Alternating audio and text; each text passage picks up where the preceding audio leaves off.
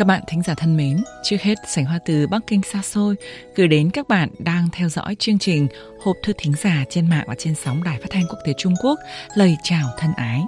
Vậy là đã xuất phục đầu thu rồi, tiết trời Bắc Kinh cũng mát dần. Mùa thu Bắc Kinh đã sắc rỡ, đẹp lắm các bạn ơi. À, khung cảnh sắc màu đầu thu cho bạn như thế nào rồi? Đếm thời gian tính ngược thì chẳng có mấy ngày nữa là đến kỷ niệm 76 năm Quốc khánh Việt Nam rồi. Sành Hoa xin thay mặt toàn thể Ban Việt ngữ Đài Phát thanh Quốc tế Trung Quốc chúc đất nước Việt Nam ngày một phát triển, trước mắt nhanh chóng dập dịch thành công để mọi người trở lại sinh hoạt, sản xuất, làm ăn, học hành bình thường. Tin rằng chỉ ngày gỡ bỏ phong tỏa trên một số tỉnh thành sẽ rất nhanh. Các bạn thân mến, vào giờ này tuần trước, Sành Hoa có giới thiệu với quý vị và các bạn bậc hiền nhân khổng tử, người sáng lập học phái Nho Gia. Nhiều bạn bình luận hoặc tin nhắn cho hộp thư Ngọc Ánh cho biết rất có hứng thú tìm hiểu các danh nhân cổ đại Trung Quốc. Mong chương trình giới thiệu tiếp các vị danh nhân khác có tầm ảnh hưởng lớn và lâu dài đến Trung Quốc. Kể cả các nước châu Á, trong đó có Việt Nam, gần gũi Trung Quốc nhất Vậy theo yêu cầu của các bạn, sau đây Sảnh Hoa xin giới thiệu với các bạn Lão Tử, nhà hiền triết thời cổ Trung Quốc.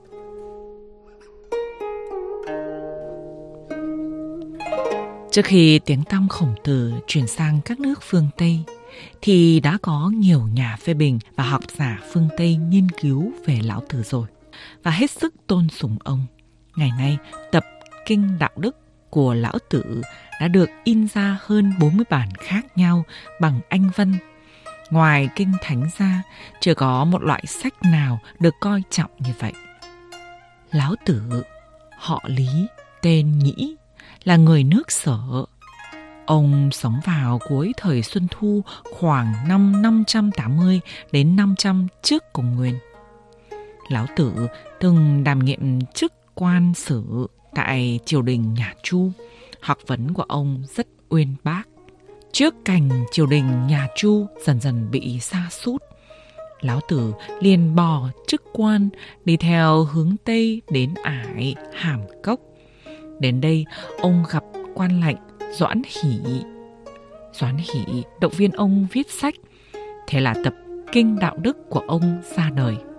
Cuối cùng, Lão Tử trở thành ẩn sĩ rồi, biệt vô ẩm tính.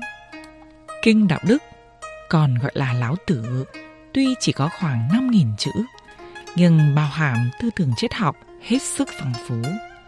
Cội lõi triết học của Lão Tử là đạo sinh vạn vật. Ông cho rằng vũ trụ chính là một quá trình sản sinh và diễn biến tự nhiên. Muôn vật giữa đất trời là phát triển và thay đổi theo quy luật của tự nhiên, mà đạo chính là ngọn nguồn của vũ trụ. Để làm nổi bật vai trò và tác dụng đặc biệt của đạo, lão tử dày công miêu tả đạo một cách hết sức diệu kỳ, uyên sâu, khó chắc. Có nghĩa là không thể nhìn thấy, không thể nghe thấy, thế nhưng nó lại có mặt giữa đất trời thống trị muôn vật, tồn tại mãi mãi cái tinh túy trong triết học của Lão Tử là tư tưởng biện chứng chất phát. Đó chính là bất cứ sự vật gì cũng đều có sự đối lập và chuyển hóa một cách chính diện và phản diện. Ví dụ như có và không, khó và dễ, phúc và họa, vân vân. Tuy đều là tương phản nhau nhưng lại cùng tồn tại, nương tựa lẫn vào nhau bất cứ sự vật gì, cuối cùng rồi cũng đi theo hướng tương phản của nó. Để đề phòng hiện tượng này, lão tử cho rằng, nên thường xuyên gìn giữ cho địa vị của sự vật nhỏ yếu nhưng kiên gan, để tránh xảy ra tấn bi kịch là sự vật quá hưng thịnh rồi đi đến suy thoái, quá vinh hoa rồi đi đến bị diệt vong qua đó có thể thấy nhận thức hết sức sáng suốt của Lão Tử trước thềm sụp đổ của chế độ nô lệ.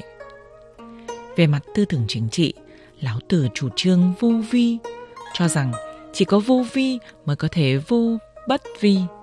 phản ánh sự bất lực của tầng lớp thống trị hồi bấy giờ nhằm làm dịu mâu thuẫn xã hội gai gắt lúc đó. Lịch sử quan của lão tử là lạc hậu, yêu cầu được trở lại với thời đại tiểu quốc quả dân, lân quốc tương vong, kê khuyển chi thanh tương văn, dân chi từ bất tương vọng lai. Có nghĩa là nhân dân của nước láng giềng có thể nhìn nhau, có thể nghe thấy tiếng của con gà, con chó của nước đối phương. Nhưng nhân dân hai bờ đến chết cũng không nên qua lại với nhau. Lão Tử khuyên mọi người nên chất phác, sinh sống một cách tự nhiên, tránh xảy ra bạo lực và tham tài, trục lợi.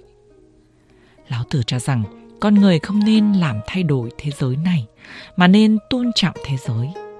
Chính phủ thực thi chương trình thu thuế cao mang tính tham vọng và phát động chiến tranh là trái ngược với tinh thần triết học đạo đức. Nếu muốn tiến hành nghiên cứu sâu hơn về tư tưởng của Lão Tử, biện pháp tốt nhất là nên kết hợp với Trang Tử để mà cùng nghiên cứu.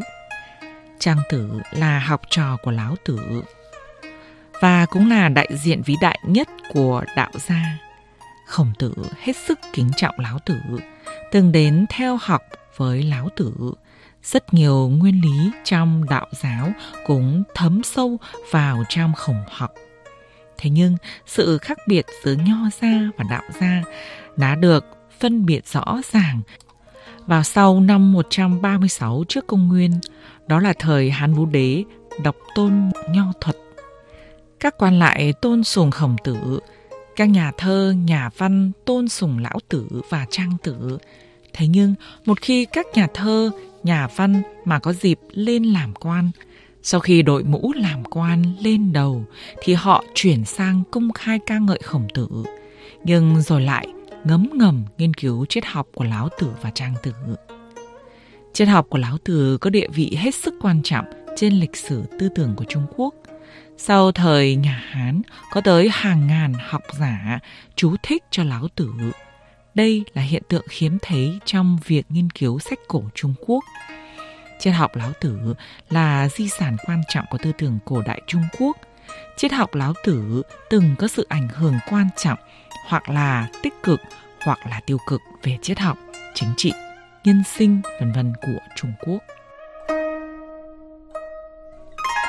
Các bạn thân mến, trên đây Sảnh Hoa vừa giới thiệu với quý vị và các bạn về Lão Tử, nhà hiền triết học cổ Trung Quốc.